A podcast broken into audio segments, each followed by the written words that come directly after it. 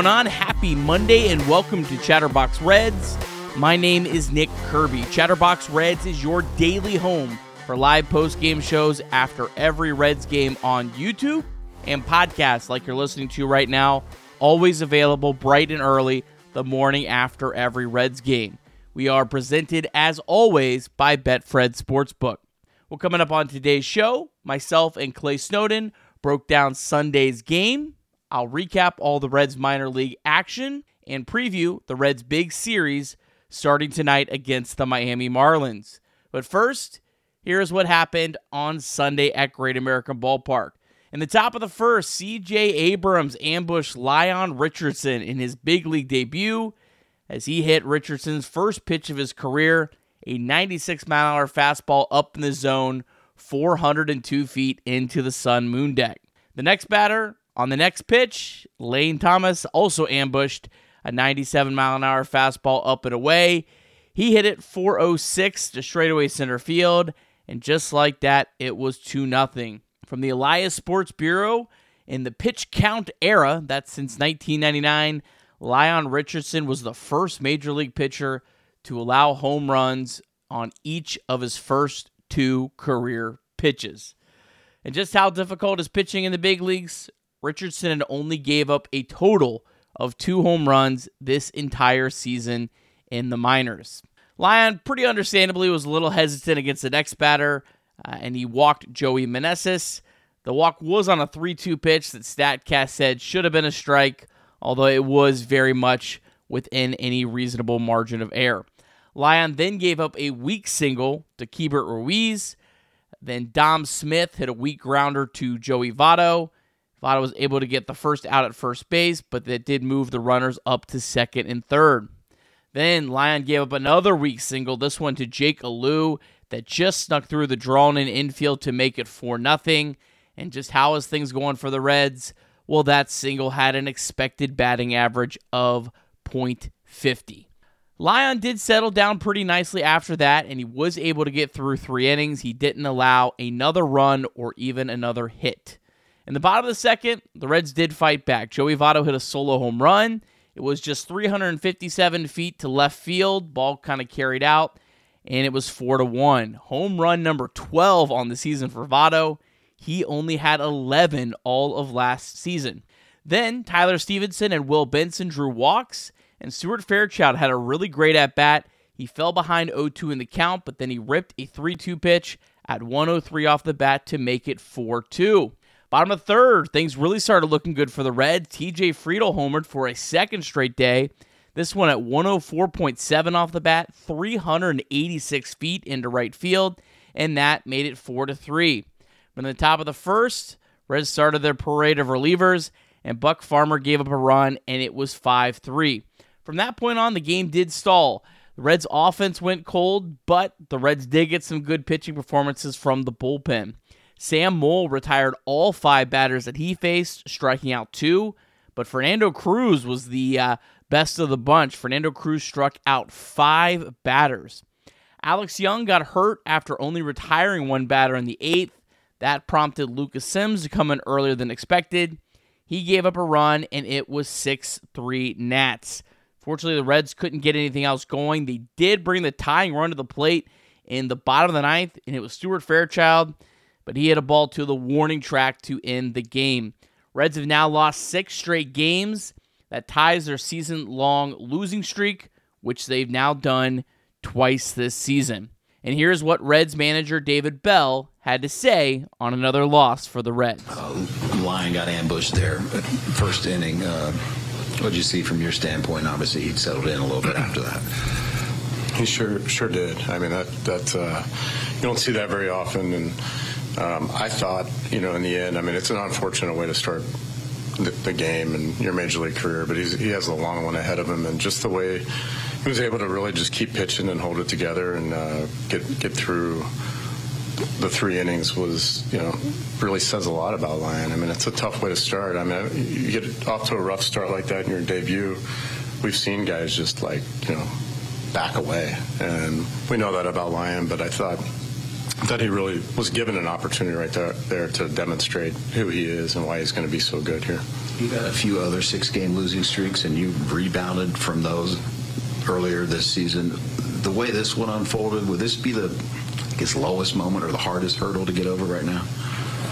You know, we're we're we're playing to uh, we're playing to, to be there in the end of this thing. We're not planning for for one week. We're not planning for two or three days. Having said that, every single game matters an incredible amount to, to each and every uh, person on our team.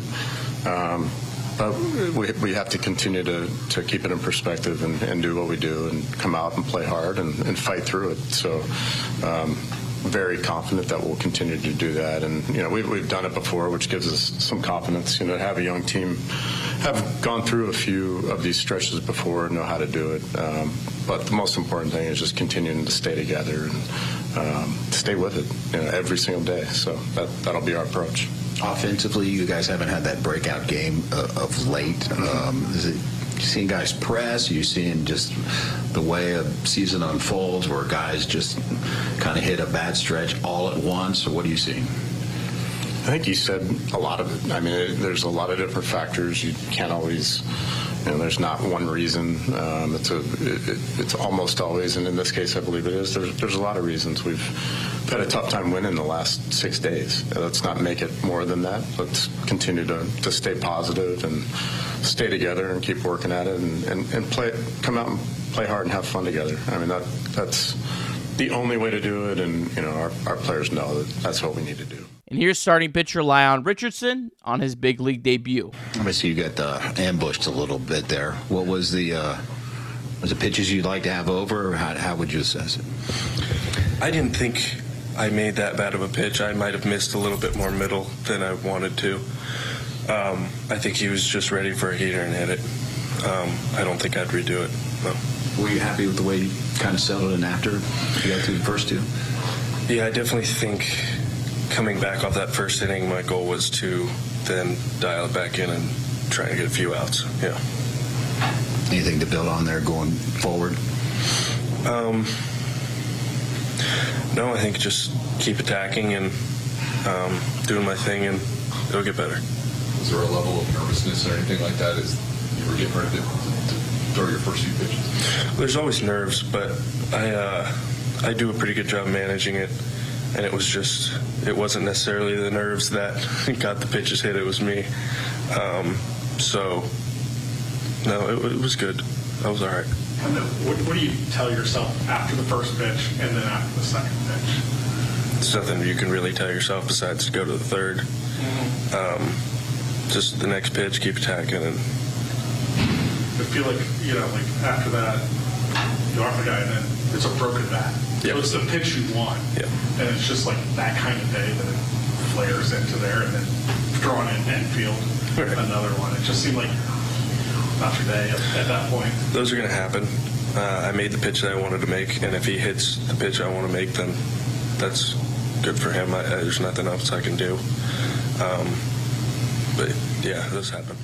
The Reds did get some help as the Brewers, Marlins, Diamondbacks, and Giants all lost, but the Cubs and Phillies won. So that means the Reds remain one and a half back in the NL Central, but they've now got company as they are tied with the Cubs. The Cubs are technically percentage points ahead because they played two less games, but the Reds do actually hold the tiebreaker at the moment over the Cubs because the Reds are 5 and 4 against them. The Reds are also tied with the Cubs for the final and a wild card spot with the Marlins a half game back and the Diamondbacks a game and a half back. Reds are 3 back of the Phillies and Giants who hold wild card spots number 1 and 2. All right, well, here is myself and Clay discussing Sunday's loss for the Reds. All right, Nick Kirby, Clay Snowden here. Chatterbox Reds live post game. We do this after all 162 games, and uh, it's been a tough week for our beloved Cincinnati Reds. But I'm joined with my friend Clay Stone, and We'll try to have the best time that we possibly can. Clay, how you doing, buddy? Not good. Not good. This has been a bad stretch of Reds baseball, and what would have been a great weekend now is just sour. Yeah, you know, no question about it. We were uh, looking at the Nats as a team. Uh, hey, maybe you can sweep them. Uh, you know, definitely hoping you take three of three and uh, end up getting swept. So Clay, let's start off with this. Where are we at with the Cincinnati Reds right now? Yeah, I mean, it's just a pathetic weekend overall. You can't drop like you did in Chicago, come home to the Washington Nationals. Half the players that you've read off in these box score recaps from Washington the past three days are players that nobody knows. Players that you may have heard their name before. Jake Alu, Jake Alu, like players like this, you just cannot drop three straight games and get swept by the Nationals. Yesterday, you had nobody pitching for Washington and he handled the Reds. And then you come in today and it's just more of the same. It's bad. It's been bad all weekend. Um, you know, it's it's looking like one of the low points of the season. And there's still time to turn it around, but we can't continue to keep saying that time and time again. Um, it's games like this today, like you just have to find a way to steal this. You have your, you know, debut pitcher today coming up getting hit pretty hard in that first inning, you know, two back to back home runs. You got to find a way to scrap back and win. You just have to. And the bullpen pitched decent enough um, to win the game, but it just didn't happen. And it's just, I just feel like I keep saying that about the Reds the past week or so. Start off with Lyon Richardson. Um, obviously, this is uh, a tough spot for him. I mean, a guy that started the year in Daytona, um, but he worked his tail off all year, pitched well at every single level. Uh, obviously, the first two pitches just as as brutal as you could. Um, I think it was a good job by the Nationals scouting department uh, to be ready for that. Uh, he did settle in pretty well after that. Uh, I thought he pitched really well after that. Uh, the other two runs, I mean, that was just pretty pretty brutal luck to be honest. Um, he did walk three batters. Um, but overall, I thought it was a overall overall a fairly positive outing from Richardson. I definitely would like to see him given another shot, especially since you could use him on Friday after a day off against the Pirates. Where are you at on Richardson? I thought he was okay at best. I mean, he gave up two home runs, like not the end of the world, whatever, you know, first time pitching, but three walks and only two whiffs all day is not like two whiffs is just not going to cut it. Um, as unlucky as he got at times, he also got lucky at times. And when you're not causing any swing and misses, I think that there was 28 swings and only two times the batter missed. And you can't be walking guys like, you know, Alex Call or, you know, wh- whoever this is. Like, I get it's your first outing. I know he's really talented. I love what I've seen in the minors when I watch him. And I do want him to continue to make starts.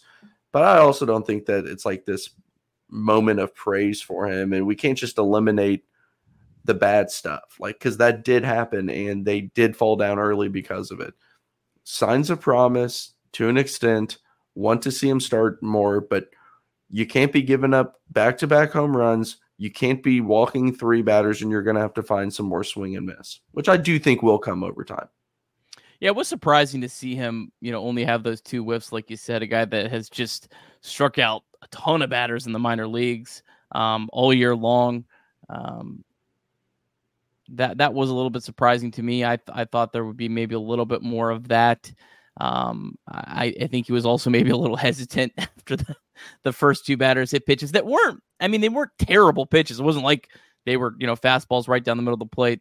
The first one especially, I CJ Abrams, you, wouldn't expect him to just come out first pitch and and uh, really just crush one out. Yeah, so, that one shocked me. Yeah, yeah, that I was as shell shocked as uh as Lyon, and that I was like, oh man, what is going on here? But um, yeah, we'll see. I know everyone now is is Connor Phillips. Connor Phillips. Connor Phillips was scratched today. I don't have any other information on why he was scratched today. Uh, Christian Roa ended up pitching I don't know if it was just giving him some extra rest. I don't know if he's taken over for Luke Weaver on um, Tuesday. You know, I would with Connor Phillips. Uh, I wouldn't be against the Reds calling him up by any means, but I would caution people. He's walking over six batters per nine innings at AAA. So Lyon Richardson wasn't walking anyone. And uh, you saw him struggle a little bit with walks. Uh, Connor Phillips has been awesome, but there's no guarantee that he's going to come up and just have that Andrew Abbott success. That's not normal. Um, so could he help? Maybe.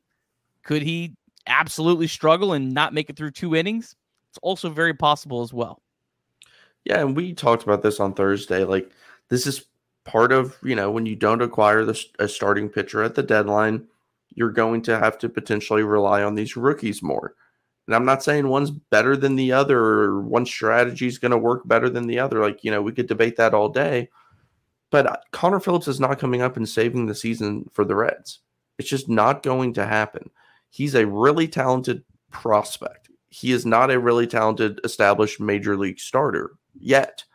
So this idea that you can just call him up and he's going to have a you know three two five ERA and help the Reds get to the postseason, like yeah, it's possible, but it's far from likely.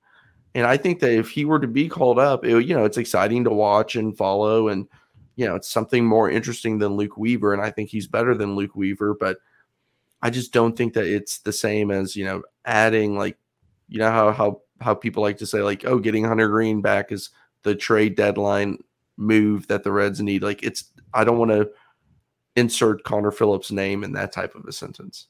All right, couple couple things we wanted to get into today. The first is uh, one of the the predominant things is uh, well, the Reds because they didn't go out and get some of the trade deadline. The team felt they gave up on them, and that is why they have struggled. I think that narrative is completely garbage. I don't find that to have any merit at all. Um, the Angels went out and bought everyone. They were 0 and 5. Marlins, they had a nice, nice trade deadline. I think they're over or one mm-hmm. one in five. I, I, just I guess if if you if you thought that the Reds needed to go out and for sure get a starter and you know at all costs, no matter what it meant prospect wise, it's a it's a great easy narrative to to use right now. It fits what you're trying to sell, but I don't think there's any merit to it. These are all players that are are fighting for their big league lives or trying to establish themselves as big leaguers. Like winning is nice, but these guys are all trying to earn big league contracts. Almost everyone on the roster. So I just don't don't see how. Oh, it's because of that. That that's killing the vibes. I do not buy that narrative at all. Yeah, and sometimes you just want to move for a move to have something to react to, and um, you know, the one move that the Reds made has turned out to be very good so far. I said it on Thursday. I'll say it again. I was on train for wanting to add a starter. How much of a difference would it actually make? Who knows? It's impossible to say. We can sit here and argue about it all day long. It doesn't make any sense to do so. You have what you have the rest of the year. You're not going to be making any trades. There's no automatic call up that's going to flip this team switch like Elly De La Cruz, like Matt McLain. Like there's not that level of impact prospect that seems ready enough to do that in my eyes. So you have what you have right now. You have a crappy division. You have the Reds playing bad baseball. You have the Cubs on a heater. And you have the Brewers, who are probably the most established, safest bet of those teams. So it's just going to come down to can the Reds find lightning in a bottle again? And, you know, it's it's probably not a great chance that they're going to like have a June like they did, but we've seen it from this exact same team before. So it's not impossible. People saying the season's over, the season's over. You don't get a prize for claiming the season is over early.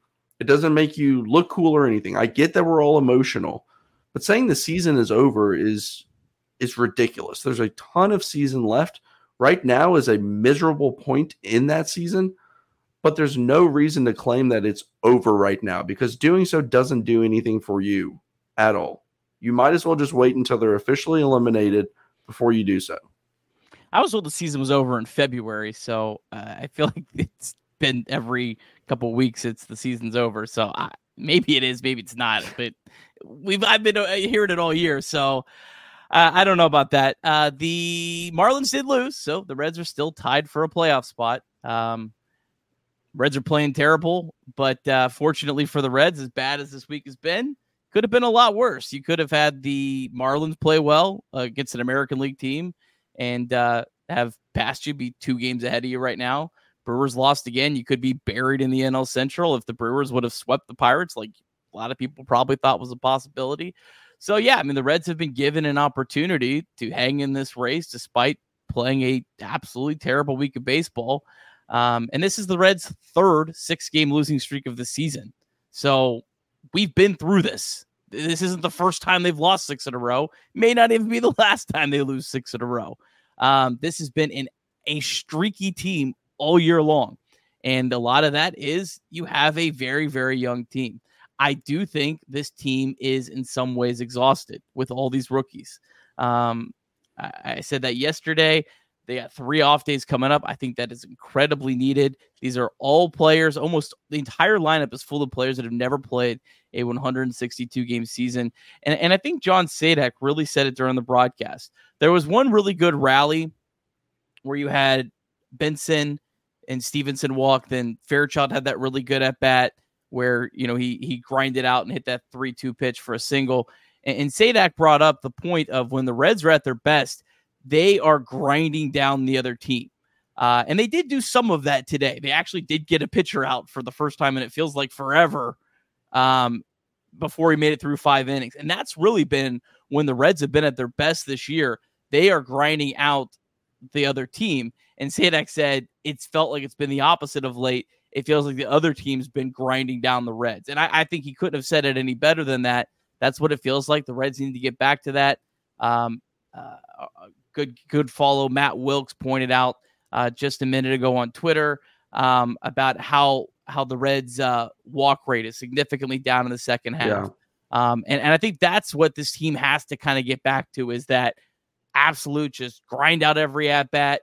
Um, and, and I think there just hasn't been enough of that lately.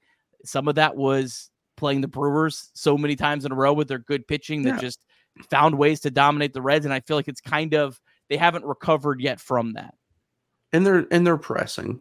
When you start to struggle, um, it started with that Brewer series, and then you start to struggle. You try harder and harder to make things work. That you know, you see a fastball up in the zone that might be an inch or two out of the zone, but you like high fastballs. So you cheat a little bit trying to get out in front of it and get a cheap hit because you haven't had a hit in three days.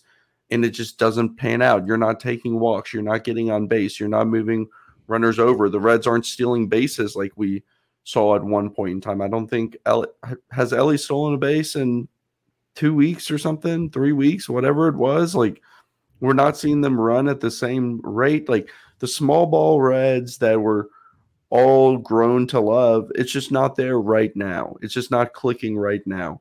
Doesn't mean it can't. Doesn't mean the season's over. It just means that they have to get back to the fun the fundamentals of this lineup. And maybe that's a lineup shakeup a little bit. Maybe it's time for that. Hell, you just lost what six in a row. I think it's okay to change the lineup some. I think it's okay to change the batting order some. You want to move Elly around. You want to try Matt McLain somewhere else. Whatever it is to spark the lineup. That happens on Tuesday when India comes back. Shake the lineup up, shake the batting order up, try something different because it's just not working right now. Yeah, I mean they did that um, after the the Brewers skid, right? They they switched, they moved Elly the leadoff spot. Um, that did result in the Reds winning five in a row at one point. I mean, I, I don't think that's a cause and effect thing. I, I, think more often than not, that's probably just positive regression as opposed to some some negative regression. But I'm I'm not against it. Uh, I'd have no issue with that. India would be a convenient time him coming back to switch it up. Um, I, I, don't think it moves the needle much, but it, it's worth a shot. Maybe you put guys in different spots, and like you said, as opposed to it maybe maybe saying, well, this guy's a better hitter, him hitting here makes you adds all these runs. That's not really a thing, I don't think. But maybe you put guys in different spots and it makes them more comfortable. It stops the pressing. That could be a valuable thing. Like maybe said. it's just a different thing. Yeah. Like the other day, I'm sitting in my office, and after two years of my office being the way it was, I just decided to move my desk. I decided to move my chair. I needed a new perspective. And I swear I felt much better. Like I was like, oh man, this is awesome. This is you know, it's just it's something different to change routine, to get you out of your certain way of doing things, your certain routines. And maybe that sounds stupid. Maybe that's just like too much of a mental thing. I don't know. But um, you know, it's I'm willing to try something, especially with Elly right now. I mean, I know that he hit a home run on Friday or whenever that was, but um, there's no doubt that he's shrug- he's struggling to an extent. I think he's still a very good player and one of the more valuable players on the team, but he is, you know, struggling. And I I know that we have a question about it. Yeah, question from Matt Golding. Appreciate Matt uh, with the super chat. Uh, Elly's fighting off pitches in the other batter's box swing at gifted balls. Do you feel like Elly is going to gain any pitch recognition at all? I think the pitch recognition comes a lot from the minors, where if they are aiming, especially low in the zone, sometimes they miss the spots, and he could cheat on those pitches and still be successful. Low in the zone that we've seen him striking out with in the majors is a different game. That ball is dropping more, it's moving more, and they're not missing their spots as often as they do in the minors. It's just he's 21 years old. He's going to need time to adjust. The issue is if he never does adjust, then you have a Javi Baez. You know what I mean? He's just swinging too much. Most players do adjust to an extent. Usually, when you strike out a lot, there's a high chase rate, yeah, but there's also a lot of swinging and missing in the zone. And for Elly, I think a lot of it has more to do with just thinking too much about pitch recognition and trying to find a fastball. Like he he seems a little bit uncomfortable right now. And he's always going to have swing and miss to his game. So that's why the pitch recognition and laying off pitches outside of the zone is going to be really important for him if he's going to get a K rate that's at least you know manageable. Yeah, he did have one one good at bat in this game. Um, it was the third time he had faced Jake Irvin, so you know maybe it was something after seeing a pitcher for a third time. Did have some success at an eight pitch at bat. Um, ripped a, a single, a curveball, ripped a single 98.4 miles an hour for a single. Um, so that was good to see. Um, I, I, do think there has been some progress with Elly. Uh, I know there was a the rolling expected weighted on base average that our friend Resin Four um, passed along on on on Twitter the other day. Um, I think there's been some progress. Look, I just think it's going to be an up and down season for Elly De La Cruz. Uh, I think at some point though he's going to put the Reds on his back, and uh, we're all going to be like, it's gonna. I feel like with Elly, when it does like kind of click for him, it's going to feel so like simple. I, I don't think it's going to be this big. Oh man, he made this huge change. I just think it's going to just happen. I do feel like at times he might be guessing a little bit too much. Mm-hmm. It, it, you see him taking a lot of strike threes or even you know strike one or two, just taking a lot of pitches, and you're like, why did he take that pitch? And, and the only thing that makes sense is that he guessed wrong. Yeah, and sometimes it looks like he's trying too hard to hit the ball out of the ballpark with his cuts. Um, a simpler swing may help him try to just you know foul some pitches off and stay alive and work the count. And maybe he ends up finding a mistake pitch or a pitch that's easier for him to handle. But at times, those cuts are just a bit long. Yeah.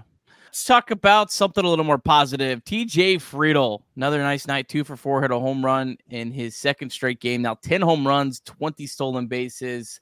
Uh, if there was one positive right now in the Reds offense, it's uh, it's TJ Friedl really starting to look like the TJ Friedl we saw in April, May, and June, and not the TJ Friedl that we saw in July.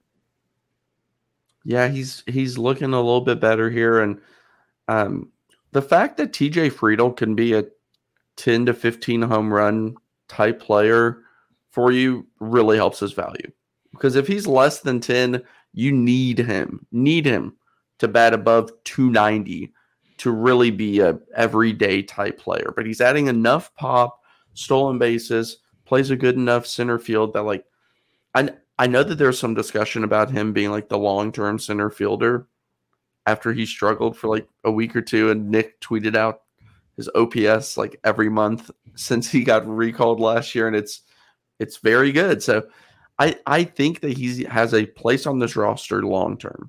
And him just finding his stride again this season could really help, especially with the the rookies who may be struggling a little bit. Let's talk about something else. A little shift gears a little bit. Uh, I saw a lot of about David Bell. David Bell since the extension. Again, I think that's about the same as the uh, uh, the the no trade deadline. I don't think that means anything. Um, I, I thought David Bell had a terrible game on Friday. I was very critical of of his decisions on Friday. Uh, I think overall David Bell has done a good job. Again, I mean, does David Bell not get any credit for taking a team that was supposed to win 65 games and having them at 59 wins on August 6th? Does he not get any credit for that? Does he not get any credit for all these rookies coming up and having some success and being comfortable and all those kind of things? I, I, I just I feel like David Bell never gets any credit from the crowd that hates him when the Reds have success and gets piled on when when there's a week like this. Yeah, I first off, I think that like managers in baseball play the least factor of any like head coach in sports. And at the end of the day, like you said, like David Bell probably doesn't have like a huge factor in how many total wins this team has. It has so much more to do with the players than the manager.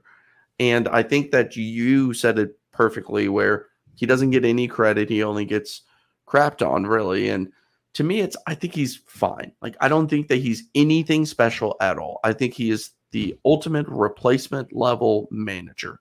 There's very few times where I say, wow, that was extremely smart. And there's a lot of times that I also say, wow, that was really dumb. And, you know, Will Benson not being able to pinch hit because he pinch ran the other day and stuff like that. Is, that's a little bit confusing to me. But at the end of the day, like, I think that there's worse managers than him. I think that there's better managers than him. I just don't really understand the echo chamber of yelling about him every game. I, I honestly feel like most people that don't like David Bell are probably to like not like any manager for the Reds. Uh, I, I also don't think there's a lot of managers across baseball that are necessarily universally loved by their fan base, right? I mean, you're you're a guy who follows a lot of teams. Uh, I, I, know Dodgers who have had as much success yeah. as any team in baseball. They all hate Dave Roberts. Yeah, everybody um, hates the manager. Everybody hates the manager because everybody sees the vision after the moves. Oh, why did you bring in the lefty? He gave up that home run. Well, because it was a lefty on lefty matchup, you know, whatever it may be.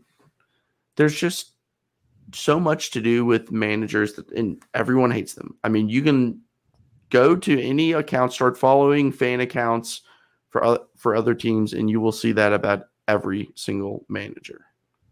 All right. Two relievers that pitched really well today deserve a shout out. Fernando Cruz. How about him striking out? All five outs that he got were strikeouts.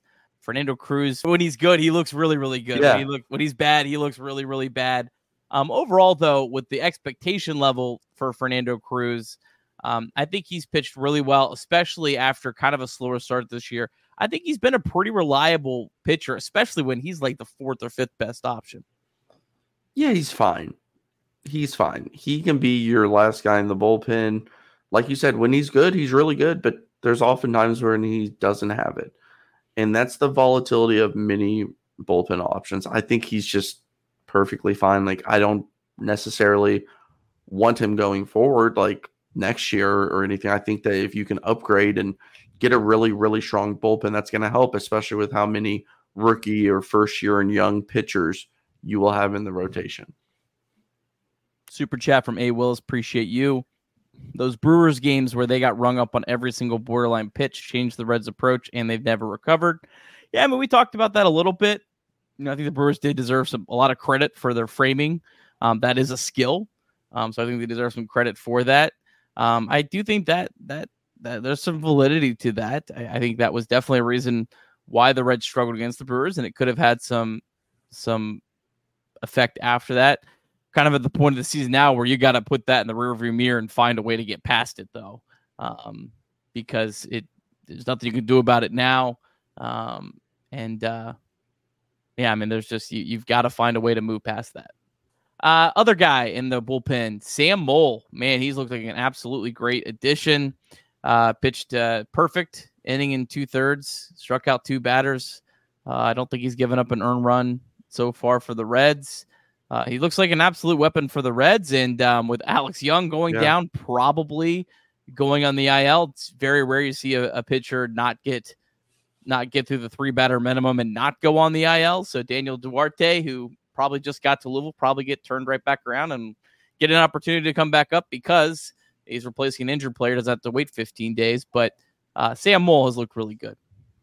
Yeah, he has, and he's going to have to play a huge role now with Young being potentially out. We don't really know, or at least I don't. I don't know if you've seen anything since the end of the game. I imagine there's no announcement, but if he's now the primary and only lefty out of the bullpen, man, he's going to get tons of work. So that may look like a trade that ends up being a, a good trade. Uh, Joe Boyle ended up striking out eight in his first outing in low A. I believe it was low A or high A in Oakland system. Um, good for him, you know, wish him nothing but the best. But Sam Moll's looking like a great addition. I guess Duarte is the one to come up.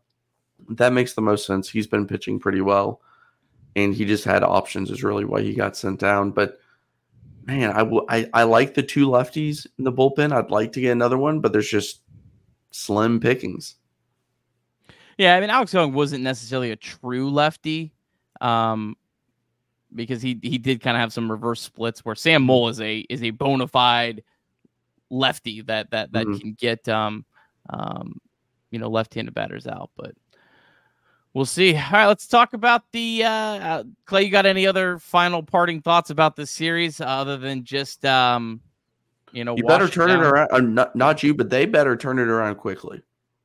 Yeah, you're not gonna you are not gonna you're not gonna keep getting help like this for very long. Yeah, and you can't afford to fall too far back with a team that's full of rookies and a team that hasn't really been there before and a team that's um, playing the most games. Like a lot of these players have not played this many games in their life. Like you got to stack wins when you can, especially against teams like the Nationals, but they just didn't. So now you've got to play a little bit from behind, but there's still time to do it.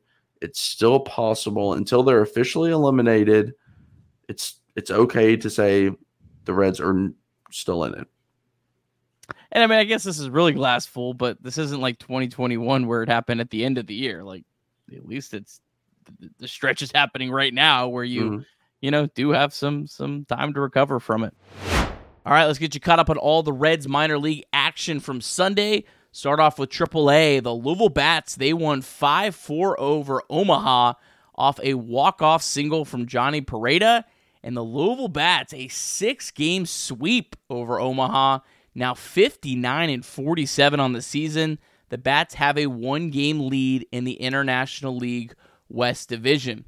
Christian Roa got the start for Connor Phillips, who was originally scheduled to start. No word on why Phillips was scratched. We'll leave that to speculating, but Roa pitched uh, pretty well, other than some walks. Five innings pitched, only allowed one hit and one run did walk five, but struck out six. Casey Legumina continuing his rehab stint through a scoreless inning. Uh, he did allow two hits, but no walks and struck out a batter. Noelvi Marte was only used as a pinch runner in this game, didn't get in at bat, and Jose Barrera was 0 for 3. Double A, the Chattanooga Lookouts, they lost 6 3 to Tennessee. Lookouts now 53 and 48 on the year. Rece Hinds stayed hot. He was 2 for 3 with a walk. Uh, Blake Dunn was over 3 with a walk, but Blake Dunn was hitting the head on Saturday, so it was great to see him back in the lineup, and all appears well with Blake Dunn, who's having a incredible season. All right, to high A, the Dayton Dragons, they won 7-2 over Beloit. Dragons now 53 and 49 on the season, and the Dragons are tied for first place in the Midwest League East Division with Fort Wayne. Edwin Arroyo got the day off, but Austin Hendrick he hit his ninth home run of the year, also walked. The home run was an absolute bomb. Down to low A, the Daytona Tortugas. They won 5 4 in 10 innings on a Sal Stewart walk off walk as they defeated St. Lucie. Tortugas has been a rough season, but they are now 44 and 55 on the year. Victor Acosta was on base five times in this game. One of those was a double. Cam Collier was one for four with a double. All right, Reds, huge series against the Marlins starting on Monday night. Marlins coming 58 and 55. They've lost four straight. Your matchups for the series uh, tonight, it'll be Brandon Williamson against Eury Perez. More on that in a moment. Tuesday, scheduled to be Luke Weaver versus Braxton Garrett. And then Wednesday, Graham Ashcraft against our old friend Johnny Cueto. Well, as I mentioned, big series because the Marlins are a half game behind the Reds and the Cubs for that last NL wildcard spot. Marlins, they've got a run differential of minus 37 this season. Marlins are just 5 and 16 since the All Star break, so they're actually probably struggling more than the Reds at this point. Marlins were swept over the weekend by the Rangers. They were outscored 21 to 10 over the three games, and they allowed 10 home runs. Marlins were very active at the trade deadline. They acquired their new closer, David Robertson, from the Mets, slugger Jake Burger from the White Sox, uh, left handed pitcher Ryan Weathers, son of David Weathers from the Padres, and first baseman Josh Bell from the Guardians. Marlins are just 24 and 31 on the road this season. They've been much better at home. Hopefully, the Reds can capitalize on that. Marlins are also just 26 and 35 against teams that are over 500. Meanwhile, the Reds are 34 and 35. Marlins have been really, really good in one-run games. They are 24 and 10, and they are 6 and 2 in extra inning games this year. But the Marlins offense, they're really struggling. They have got a lot of additions here uh, at the trade deadline, so we have to see how they'll all uh, work out. But their offense is tied with the Oakland A's for the fewest runs scored in the second half. And some good news maybe for the Reds, whose running game has really been slowed down of late. Marlins catchers have only thrown out 12% of runners trying to steal this season. League average is up at 17. Uh, one big note on the Marlins Jazz Chisholm's been out the last two games, uh, but the Marlins are hoping that he can return on Monday. Reds did play the Marlins early in the year. Reds took two of three. That was a series back in mid May. It was a very competitive series. In game one, the Reds trailed 4 2 going to the seventh, but they came back and won 7 to 4. Reds scored two in the seventh, three runs in the ninth. Second game, the Reds trailed 4 3 going to the eighth. They came back to win 6 5 as Alexis Diaz stranded the bases loaded in the ninth inning. And then in game three, the Marlins won three to one. It was a scoreless game going into the sixth inning, and a start of Luke Weaver versus uh, Braxton Garrett that we'll see a rematch of on Tuesday. Reds have had some success against the Marlins. They are 17 and 7 against the Marlins since 2019, and the Reds are 9 and 2 in their last 11 games against the Marlins at Great American Ballpark. Marlins, they all start with their leadoff hitter, Luis Arraez. He is hitting 375 on the year. Uh, that is by far the best in baseball. Ronald Acuna is second at 343.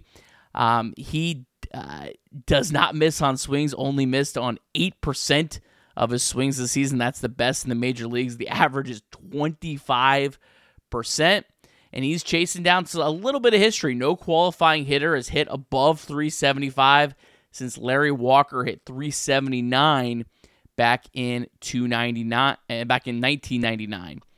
Uh, other players to watch for uh, the Marlins, both uh, Jorge Soler and new addition Jake Burger crush lefties, and both guys have 26 home runs, which puts them both tied for ninth in Major League Baseball. All right, Monday's matchup.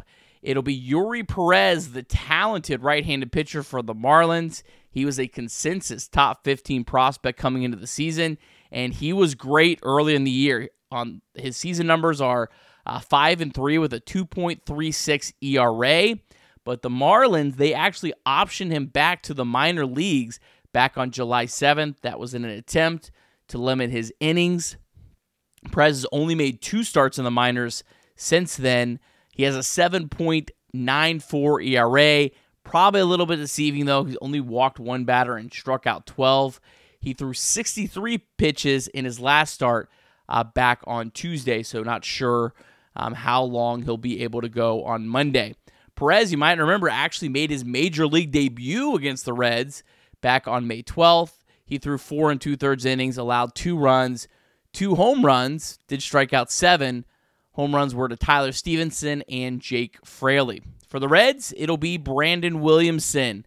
Uh, Williamson had gone eight straight starts, nearly two months, without allowing more than three earned runs in a start, up until his last start when he allowed five earned runs at Wrigley against the Cubs. Uh, though, though he did in that start only walk two batters and struck out seven. Last five starts overall for Williamson have been really good. He's got a 3.60 ERA.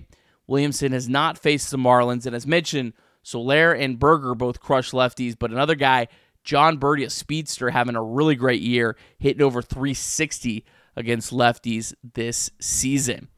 All right. Well, thank you so much for joining us here today for Chatterbox Reds.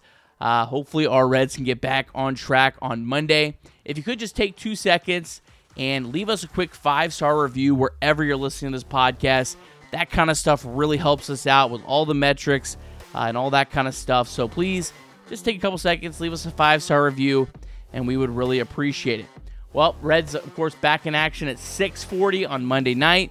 That means Chatterbox Reds live on YouTube. Uh, we'll be going live around just after 9 o'clock. Trace Fowler, the boss, will be back in, so myself and Trace will break down the Reds game. And of course, if you missed that, Chatterbox Reds will be available in your podcast feed on early Tuesday morning, as we are the only podcast with episodes the morning after every single Reds game. Well, I hope you have a fantastic Monday. And as always, go Reds.